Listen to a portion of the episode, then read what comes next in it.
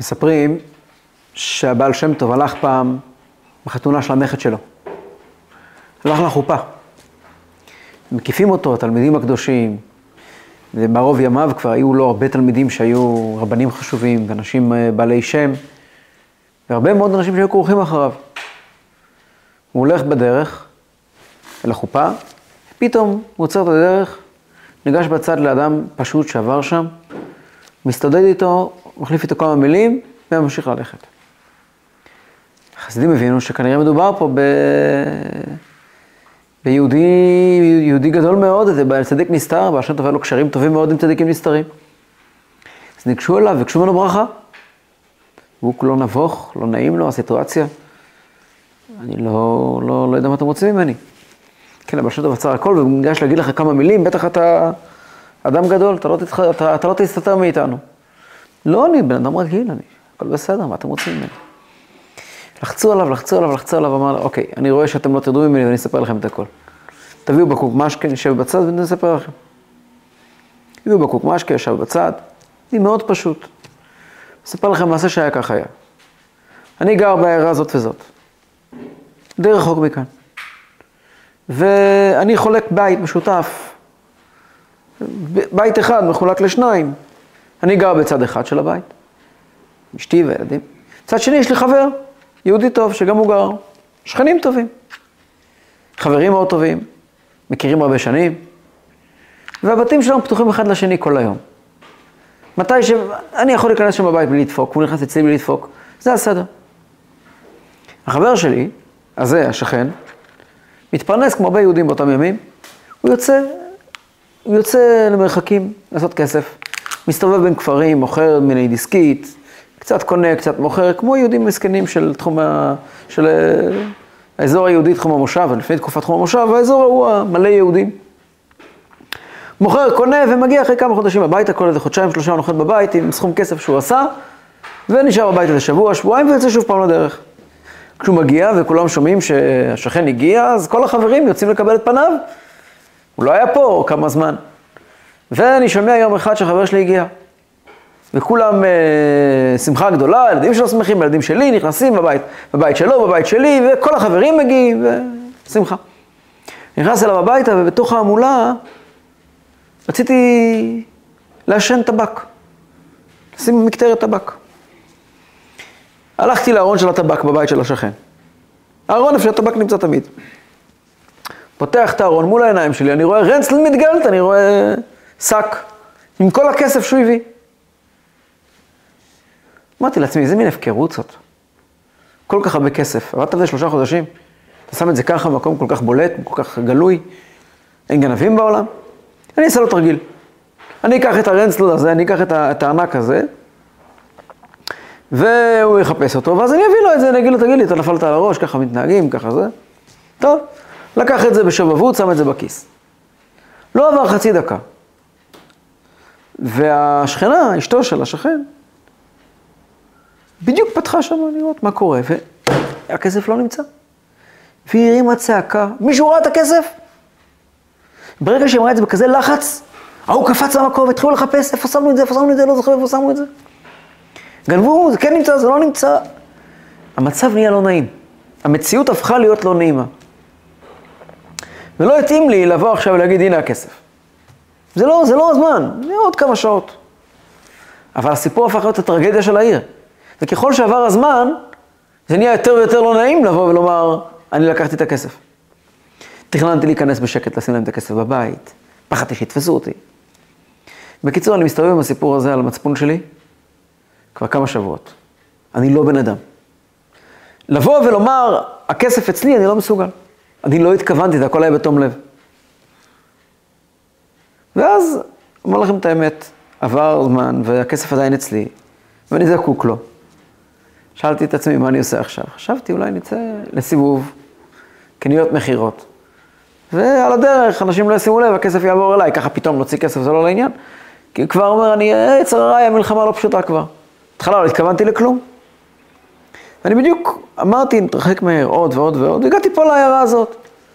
והיהודי הזה היה בעל שם טוב.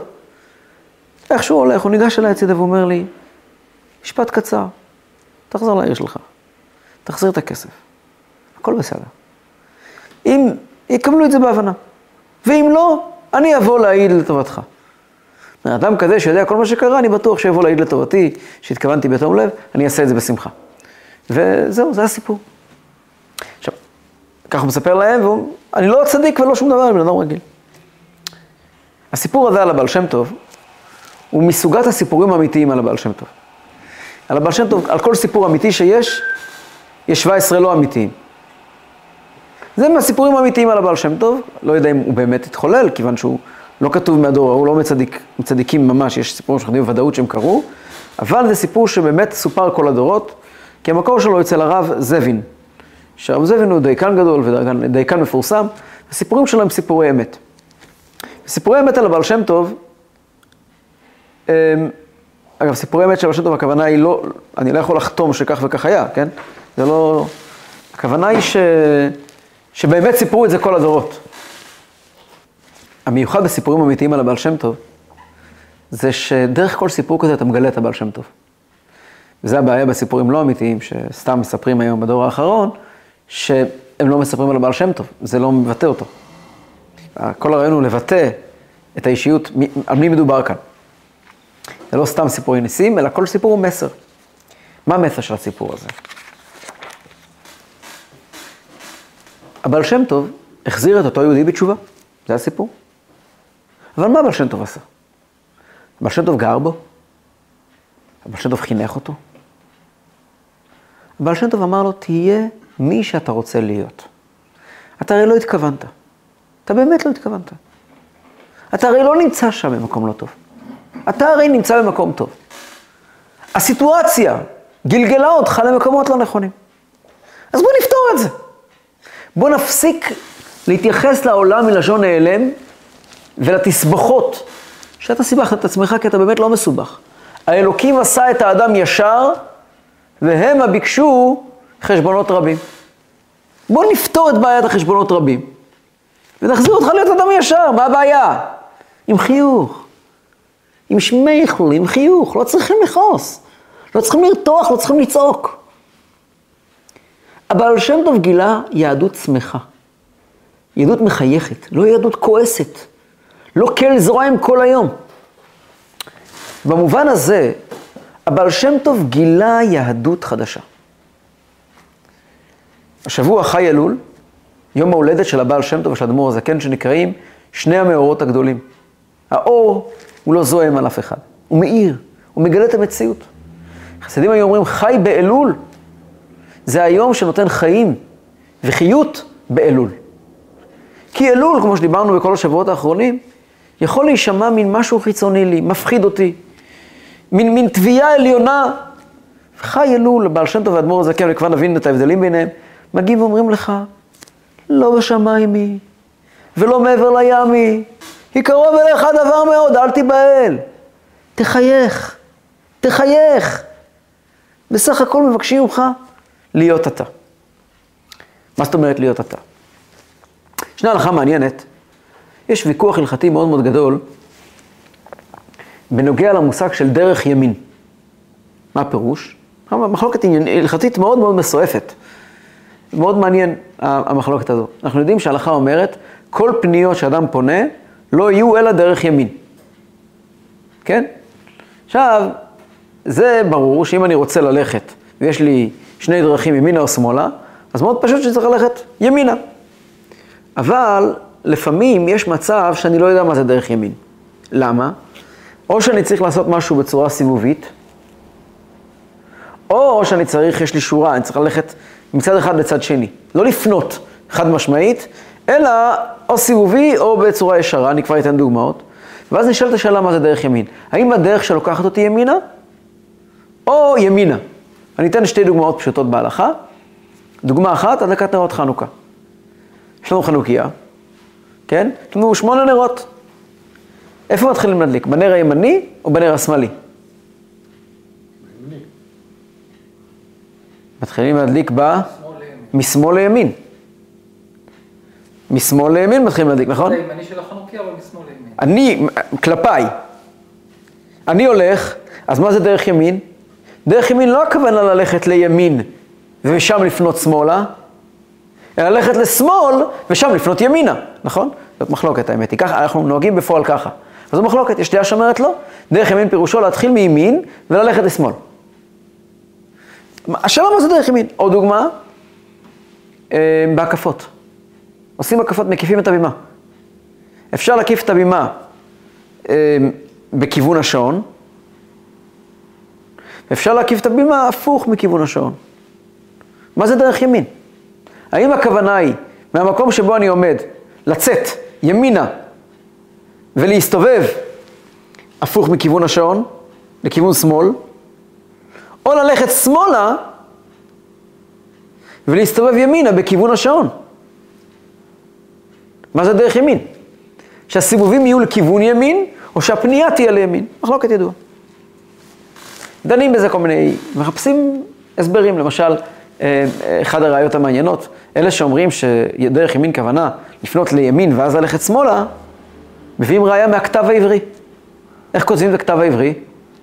מתחילים בימין ופונים שמאלה, נכון? אז מה זה דרך ימין כנראה? להתחיל מימין וללכת לשמאל, נכון? אלה שחולקים עליהם אומרים, תסתכל איך כותבים את האותיות העבריות. כל אות לעצמה, איך כותבים אותה?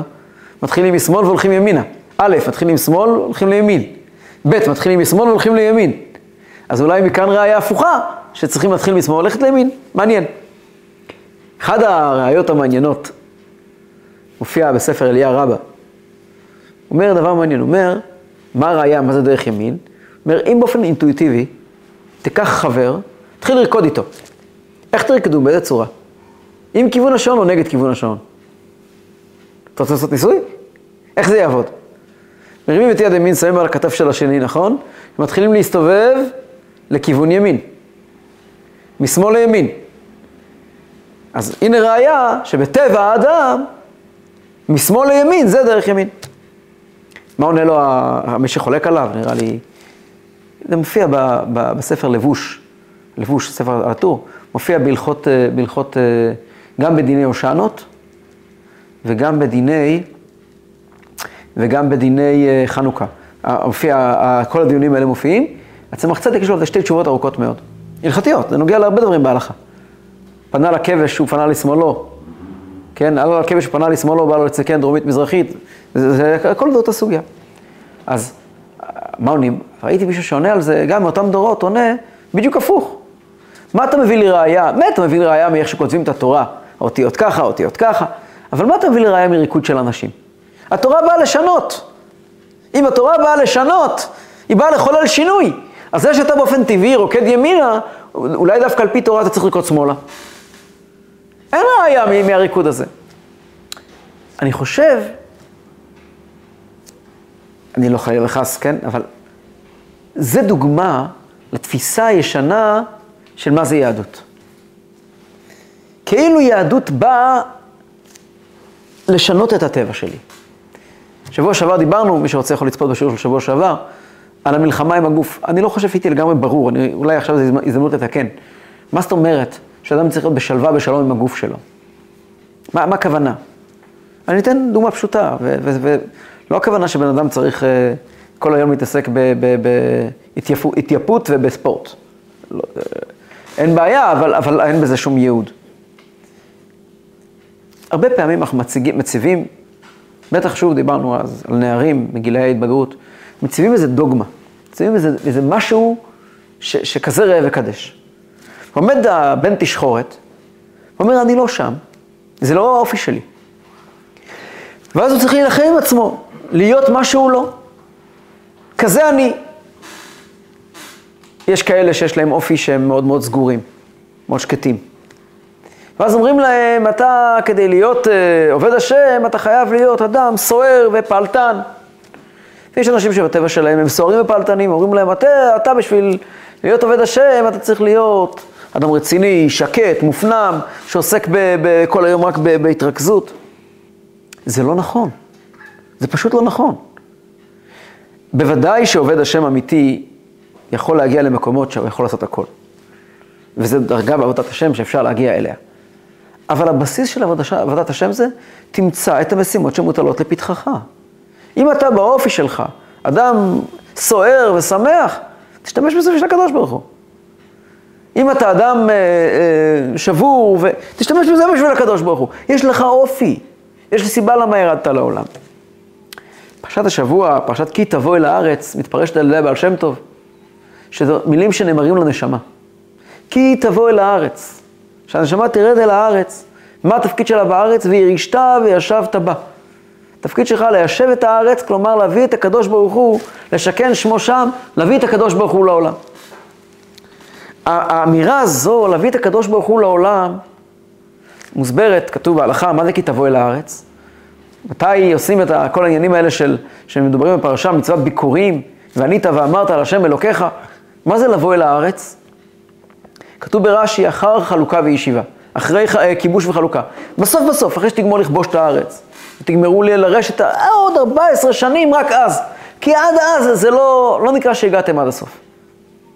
הכוונה היא, אומר הרבי, הרעיון של הבעל שם טוב שהנשמה יורדת לעולם כי תבוא אל הארץ, והדברי רש"י האלה, כי תבוא אל הארץ, הכוונה היא אחרי חלוקה וכיבוש אה, וירושה, הכוונה היא אותה כוונה. נשמה צריכה לבוא אל הארץ, צריכה להגיע לעולם. היא לא פה כדי להתנגש בו. היא פה כדי אחרי כיבוש ואחרי חלוקה. אחרי הכל הנשמה צריכה לבוא ולהרגיש פה נעים עם הקדוש ברוך הוא. וזה כבר אורו של משיח. המשיח בא, כתוב בספרי קבלה, שהמשיח, התפקיד של המשיח זה לגלות בעולם מה שנקרא פנימיות עתיק. מה זה פנימיות עתיק? זו דרגה מופלאה באלוקות. מה זה אומר? פנימיות, עתיק פירושו לגלות שהאמת היא לא נשגבת. לגלות שהקדוש ברוך הוא לא אלוקי השמיים, הוא גם אלוקי הארץ. אברהם אבינו אומר לאליעזר, השם אלוקי השמיים שלקחנו מבית אבי, אומר רש"י שם על המקום, השם היה אלוקי השמיים, היום הוא כבר אלוקי הארץ. מה זה אלוקי הארץ? הקדוש ברוך הוא לא בא להילחם באף אחד. אתה צריך לבוא אל הארץ ולגלות שהארץ היא של הקדוש ברוך הוא. שלמה המלך היה הכי קרוב למשיח. שלמה המלך היה מלך, מלכת שבא שומעת את שם השלמה לשם השם ותבוא ירושלים. היא חשבה ששלמה המלך זה המקום הכי נכון והכי טוב. משיח יהיה עוד יותר מזה, משיח יגלה למלכת שבא, שגם שבא זה מקום מצוין. יש, אה, היה סיפור, היה יהודי בשם אה, אוריאל צימר. אוריאל צימר היה אדם מאוד מאוד מופלא. אוריאל צימר היה אה, יהודי אה, ממוצא יקה, בעל תשובה, שדיבר 17 שפות, על בוריין. הוא עבד בערוב ימיו בתור מתרגם באו"ם. פשוט ישב באו"ם ו... אבל הוא עבר הרבה תהליכים שבאיזשהו שלב בחיים שלו, הוא היה תמיד חכם גדול מאוד, והוא למד ב... הוא למד בגימנסיה הרצליה. ואז הוא הגיע ליישוב הישן בירושלים. והוא נעשה הדובר הראשון של נטורי קרתא. והוא ערך את העיתון החומה, העיתון של נטורי קרתא. ואז הוא הגיע לניו יורק. והוא נכנס אל הרבי בשליחות הבד"ץ בירושלים. הוא שאל את הרבי הרבה שאלות על ההתנהגות של הרבי. הוא נכנס אל הרבי, ישב אצל הרבי כמה שעות ויצא חסיד. יצא חסיד של הרבי. אחר כך הוא, הוא מי שכתב את לוקוטי שיחות חלק א', ב', החלקים הראשונים, הוא מי שכתב את זה ביידיש. הוא מי שכתב, ערך את זה. ואחר כך הוא היה חסיד מובהק של הרבי. היה לו בארץ תלמיד, שמאוד מאוד אהב אותו, קראו לו הרב טוביה בלוי, ייבדל לחיים טובים. ויש תכתובות ביניהם. והוא מסביר לרב טוביה בלוי, למה הוא חייב להיות חסיד של הרבי. הוא מספר לו, מה, מה הוא גילה אצל הרבי? נכנסתי לרבי לפגישה, ו, ואני שואל את הרבי, איפה הקנאות? איפה הקנאות? איך אתה יכול לסלוח לחילולי שבת האלה? ומה מה, מה בעצם, מה האג'נדה של זורקי האבנים על, על, על מכוניות בשבת? הם לא מפגרים, יש להם אג'נדה. מה האג'נדה שלהם? האג'נדה שלהם אומרת שיהודי כל העולם בחרו ביישוב הישן, שילמו להם כסף, כן, כוללות, שיעלו לירושלים ויעבדו שם את השם, ילמדו תורה. זה הסדר בין יהדות העולם לבין בין יהודי היישוב הישן כבר 200 שנה. יותר מ-200 שנה. עכשיו, מה התפקיד של יהודי ירושלים האלה שנשלחו ועומדים מוחזקים באמצעות הכוללות? מה התפקיד שלהם? התפקיד שלהם לשמור על קדושת ירושלים. זה התפקיד שלהם. פתאום, יום אחד, כמה אנשים פורקי עול בווינה או בבאזל החליטו שירושלים שלהם. ומאז ממלאים את ירושלים, וצעירים וצעירות חוגגים וחוגגות, משתוללים ברחובות, מחללים שבתות. עכשיו, מה התפקיד שלהם? התפקיד שלהם זה לעשות הכל כדי לעצור את זה. הגיע מצב שהם לא יכולים לעצור את זה, כי קמה מדינה. מה התפקיד שלהם עכשיו? התפקיד שלהם עכשיו לפחות לבוא ולומר, אנחנו לא מסכימים. לתת כל מחאה. אנחנו, לא, מכונית לא תיסע בירושלים הקדושה בלי שאבן תתעופף לה. האם זה יעצור את המכונית? לא, אבל אנחנו, עם ישראל אמר את דברו, אנחנו לא מסכימים למה שקורה כאן. זו, האג'נדה של נטורי קרתא. הם לא חושבים שהם ישנו מישהו בצורה הזאת, הם לא מחפשים לשנות מישהו, הם מחפשים לבוא ולומר, אנחנו פה בירושלים הרבה הרבה הרבה לפני שהרצל חלם להיוולד, הרבה הרבה הרבה לפני ש, שהמנדט הבריטי התחיל, לא לפני שהוא הסתיים, לפני שהוא התחיל, אנחנו פה כדי לשמור על ירושלים קדושה, ותפקיד שלנו לבוא ולומר שיהדות העולם לא מסכימה לחילול ירושלים. כותב הרב, כותב אותו יהודי, אותו אוריאל צימר, התלמיד שלו, טוביה בלוי, הרב טוביה בלוי, הוא כותב לו, אתה יודע, גיליתי שהרבי קנאי הרבה יותר גדול מאיתנו. הוא טוען שאנחנו לא יכולים לקבל בשוויון נפש מכונית בשבת לא רק בירושלים, גם בתל אביב. והוא טוען שאנחנו לא יכולים לקבל בשוויון נפש לא רק מכונית שנוסעת בשבת בירושלים או בתל אביב, אלא יהודי שמחלל שבת אמור להטריד אותנו. כי יהודי זה דבר קדוש. לא רק ירושלים קדושה, ולא רק ארץ ישראל קדושה, גם היהודי הוא דבר קדוש. והוא באמת ובתמים חושב שכשאתה רואה יהודי מחלל שבת זה אמור להחריד אותך ולגרום לך לרצות לעשות הכל שהוא לא יחלל שבת. אז זריקת אבן היא כפיית מציאות. אם אתה תהיה חבר של אותו יהודי, אתה מגלה מציאות חדשה, אתה לא בא להתנגד לעולם. הקנאות שלו היא כל כך גדולה, הוא אשכרה מאמין שהקדוש ברוך הוא אלוקי הארץ, לא רק אלוקי השמיים. התפיסה של יהודי נטורי קרתא, כל הכבוד ויש כבוד, היא שישנה אמת ויש מציאות. ובסכסוך בין האמת ובין המציאות, תפקידנו להודיע למציאות שיש אמת. הרבי מלובביץ' חושב, כותב הרב אוריאל צימר, עליו השלום בתלמידו, הרבי תופס שהאמת היא באמת אמת. היי, המציאות מתנגדת לה? אנחנו צריכים לחשוב איך אנחנו משנים את המציאות. וזה הבעל שם טוב. הבעל שם טוב אומר, אתה לא צריך להילחם בכלום. איך הוא אומר לאותו יהודי? תחזור לעיר שלך, תחזיר את הכסף. הכל בסדר. לא מלחמת היצר, ולא אוי ואבוי עונשים. זו האמת שלך. אתה הרי רוצה להחזיר את זה. אז תעשה את זה. מה הבעל שם טוב גילה בעולם? הבעל שם טוב לימד יהודים, איך נראים יהודים של הבעל שם טוב. יהודים של הבעל שם טוב תמצא אותם תמיד עם חיוך על הפנים. הם עובדים את השם עם ניגון, עם מוזיקה. הם עובדים את השם עם סיפור, עם סיפור. הם עובדים את השם עם אמירת לחיים. הם עובדים את השם עם תפילה. מה זה תפילה? ספר מה שיש לך על הלב. הם עובדים את השם עם פשטות, לא עם דרגות. הבעל טוב לקח את כל המושג דרגות והתרוממות, תעזוב את זה. הקדוש ברוך הוא אלוקי הארץ, הוא לא רק אלוקי השמיים. וזו גאולה. כשמשיח יבוא, הוא יגלה את המציאות הפנימית של העולם, את הדבר האמיתי שקיים כאן. הוא לא יגלה שישנה איזו אמת נשגבת שאמורה לבוא לפה ולחולל מהפכות. הוא יגלה שהאמת היא העולם, והעולם והאמת הם אחד. זו תשובה אמיתית, תשובה פירושו פידבק, שהעולם משתנה ומגלה את המציאות האמיתית שלו. פה יש את אדמו"ר הזקן. יש הבדל בין בעל שם טוב לאדמו"ר הזקן. אלו שני שלבים בהתפתחות של חסידות. הבעל שם טוב הגיע ואמר, ידוע שהבעל שם טוב אמר, הורד דרך לעבוד את השם, ואדמו"ר הזקן אמר איך לעשות את זה. הבעל שם טוב הוא שלב ראשון. כבר נבין את ההבדלים. אדמו"ר הזקן, שזו דרך אחת, לבעל שם טוב יש הרבה דרכים. דרך אחת מסוימת, שהיא כבר עוד יותר גילוי של משיח. למה?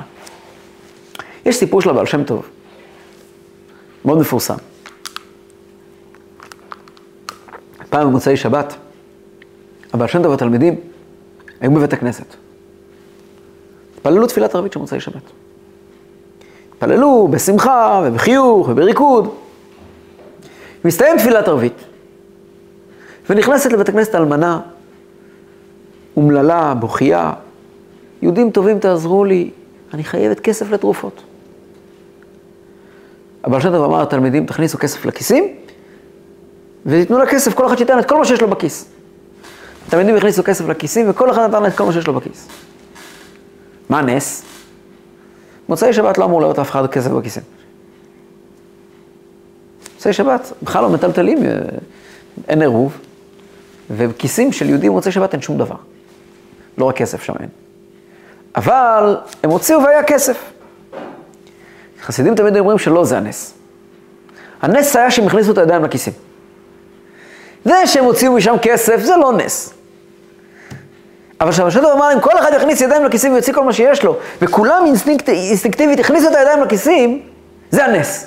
אבל שם חולל אצל אנשים, מביא אנשים לרמה כזו של אמונה בקדוש ברוך הוא, שאם עכשיו מכניסים ידיים לכיסים ואתה יודע שאין שם כלום, מכניסים ידיים לכיסים. הדבר הזה הוא קוצמות של אמונה. הבעל שם טוב הביא לעולם, אם נתמצת את כל גישת הבעל שם טוב בשורה אחת, כל תורת הבעל שם טוב כולה מתמצאת בפסוק אחד. וצדיק באמונתו יחיה.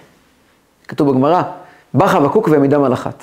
תרי"ג מצוות ניתנו למשה בסיני, בא חבקוק ועמידם על האחת, שנאמר, וצדיק באמונתו יחיה. האמונה נותנת את כל החיים. הבעל שם טוב לימד להיות מאמינים. כתוב שמשיח עניינו אמונה. אמונה, והייתה אמונה אזור לך על הצו, כתוב בספר, בספר ישעיהו. אמונה, יש בחסידות באריכות גדולה, ארץ זבת חלב ודבש, זה שהאמונה הופכת להיות כל הזהות שלך. אבל, אבל, יש פה אבל.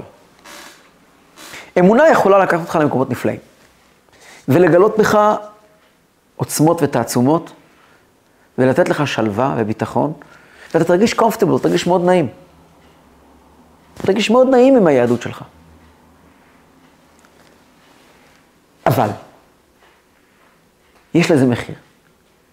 אתה צריך לוותר על הזהות שלך. לוותר לא באופן של מאבק. אני בוחר לחיות על level של אמונה, אני כאילו אומר, עזוב, בוא נמחוק רגע את השכל, ונלך על פשטות על אמונה. וזה מה שבעל שם טוב עשה. בעל התניא הגיע ואמר, אתה יכול להיות מדויק עם אמונה ועם שלווה פנימית שתתפוס אותך ותצעיד אותך קדימה עם השכל שלך. יש הרבה סיפורים שיכולים לבטא את הרעיון הזה. אבל אני אתן דוגמה פשוטה.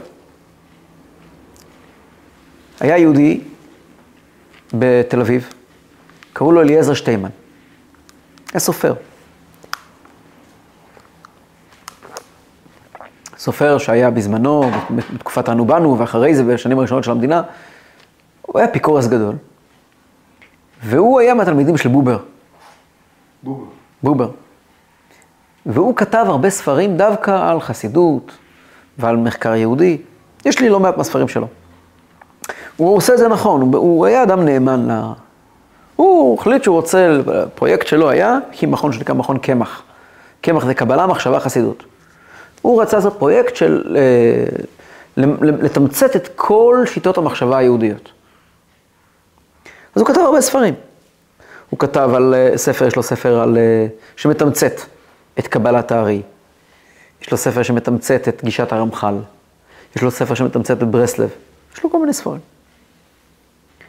ואז, כשהוא סיים עם כל הספרים האלה, כל ספר היה לוקח את הספרות הרלוונטית לאותו נושא, אדם עם ראש מבריק, יושב ולומד את כל העניין כמה חודשים וכותב ספר. היה כותב ספרים כמו לחמניות. פעם אגב הוא אמר לעת זקנה, הוא אמר שהאויב שלו היה השפע הגדול שיצא ממנו, אז זה היה כל כך, הרבה הוא היה כותב, היה לו טור קבוע בדבר נדמה לי. הוא היה כותב כל כך הרבה שכבר הפסיקו לקרוא אותו. אבל הוא באמת היה מבריק, הוא היה אדם מבריק. והסיפור הזה שמעתי מבעל המעשה, עליו השלום, הרב חנוך גליצנשטיין, שמעתי את זה ממנו אוזן באוזן, אני שמעתי את זה ממנו בעצמו.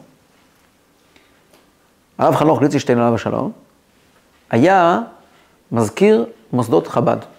אני מדבר איתכם על שנת 54-55, אולי 56. תקופה הראשונה של חב"ד בארץ.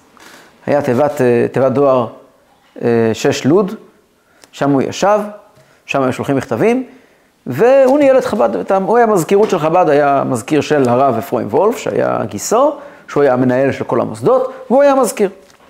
היה גר בירושלים, מתנהל בלוד. ויום אחד הוא מקבל מכתב מהסופר שטיימן אליו, למשרד שלו בלוד. שלום, שמי אליעזר שטיימן, אני רוצה את הספרים האלה והאלה, והוא צירף עכשיו איזה ספר, ואני רוצה לכתוב כעת סדרה על חב"ד, ספר על חב"ד. ואני מבקש מכם, אתה יכול להמציא לי, אני רוצה לקרוש את כל ספרי חב"ד. הוא מזמין אותו אליו, או, אז, אז אה, חנוך אה, מקבל את המכתב, ופשוט לקח את המכתב כמו שהוא, קיפל אותו לשלוש, שלח אותו לרבי. הרבי כתב חזרה לחנוך, סע אליו לתל אביב, תביא לו את כל ספרי חב"ד הנתפסים של אז, ספרי חב"ד היום מפרנסים ספרייה בת, אה, לא יודע כמה מדפים. אם נספור את כל הכותרים החב"דיים של הוצאת ספרים כהת, אנחנו נגיע לאלפי ספרים. אלפי ספרים בלי גוזמה. אלפי ספרי מקור, לא מדבר כעת על, על, על, על, על ספרי פרשנות. כמעט, כן, רק מאדמו"ר הזקן לבד יש בערך משהו כמו 20 כרכים, מראה באמצעי יש כמעט 30 כרכים, מראה בעצמך צדק יש למעלה מ-50 כרכים שנכתבו, שנתפסו, היום. וככה הלאה. הרבה שלנו יש למעלה מ-200 כרכים שנתפסו. יש שפע עצום של תורת חב"ד. וכנראה הזרם המחשבתי עם הכי הרבה אה, תורה כתובה. ואז לא היה כל כך הרבה, אבל זה גם היה כמה מדפים טובים. הרבי נותן לו רשימה, להביא לו גם דברים שלא נתפסו, דברים מסוימים אה, מסטנסיל, מה שנקרא אז, מקופי, ולנסוע אליו. והיה מהרבי עוד הוראה אליו, תגיד לו שכל שאלה שיש לו, בחוסר הבנה, שישאל אותך. אתה תדאג להעביר את זה לאנשים הנכונים שיענו. ועוד דבר, אל תדבר איתו מילה וחצי מילה על יהדות. מילה לא על יהדות. הוא נסע אליו לתל אביב, עם רכב עם כל הספרים. מגיע אליו הביתה לפי הכתובת, הוא רואה שבדלת אין מזוזה. עכשיו חנוך היה יהודי ירושלמי. אחרי שהוא סיפר את זה, אז הוא אמר לנו שבאותו רגע, כאילו, שכחתי כאילו את ההוראה של הרבי, ראיתי דלת בלי מזוזה, אני לא, בחיים שלי לא נכנסתי בדלת בלי מזוזה. מה זה הדבר הזה? יושב בן אדם רוצה לכתוב ספרים על יהדות, וכתב ספרים על יהדות בדלת בלי מזוזה. אבל נזכרתי שהרבי אמר, אז דפקתי בדלת. אני שומע בפנים קול יבוא, פותח את הדלת, ואני רואה חדר גדול, מכוסה כל הקירות בספרים. מכוסה בספרים, מכוסה בספרים. במרכז ישנו שולחן, ושם יושב אליעזר שטיימן, שיער ארוך, בלי כיפה, עם ספר פתוח, דף ועט, והוא כותב. בלי כיפה, כותב יהדות. ונחרדתי. אבל הרבי אמר, ניגשתי אליו, הצגתי את עצמי, הבאתי את הספרים. אמרו, כל כך הרבה ספרים, לא חשבתי. כן, זה חלק קטן מהספרים, זה רק מה שנתפס, אבל מה שאתה רוצה אני אשיג לך, כל שאלה שיש לך, אנחנו נשתדל לענות לך. וזהו, ואז התחילה תכתובת אה, קבועה בין אה, חנוך, משולשת בין שטיימן לחנוך אל הרבי. ומאוד מהר הוא התחיל להתכתב ישירות עם הרבי, והרבי, כל מכתב שהיה שולח חזרה לשטיימן, הרבי היה שולח את זה אל חנוך, שחנוך יביא לו, שחנוך יקרא את זה גם. חנוך תיאר לנו הרבה דברים מה, מהדברים שנכתבו שם. לא אחרי הרבה זמן, הכתיבת ספרי חב"ד, כל דבר היה לוקח לו שלושה ארבעה חודשים, פה זה לקח לו משהו כמו ארבע שנים, ללמוד את הנושא ולהתחיל לזה. הוא כתב שני ספרים באמת, יש לי אותם. בסוף הספר השני הוא כותב, יש לו מאמר, הפטרה. שם הוא כותב, אהבתי חב"ד, הוא כותב, כתבתי על זה, כתבתי על זה, אבל שום דבר לא חולל בשינוי. כשעסקתי בתורת חב"ד, לא יכולתי להישאר אדיש. ובאמת, הוא ביקש תפילין, קבע מזוזות, ו- והוא עזב את העולם בתור יהודי שמקיים מצוות. הוא לא הצביע אף פעם לאגודת ישראל, אה, הוא, הוא, הוא לא עזב את המקום שבו היה לפני כן, אבל בעולמו הפנימי התחולל שינוי עצום, הוא הפך להיות שומר מצוות. שמע, זה עד כאן שמעתי מחנוך. ממורי ורבי, רבי אלקן, עליו השלום, שמעתי עוד פרט שהוא שמע מחנוך.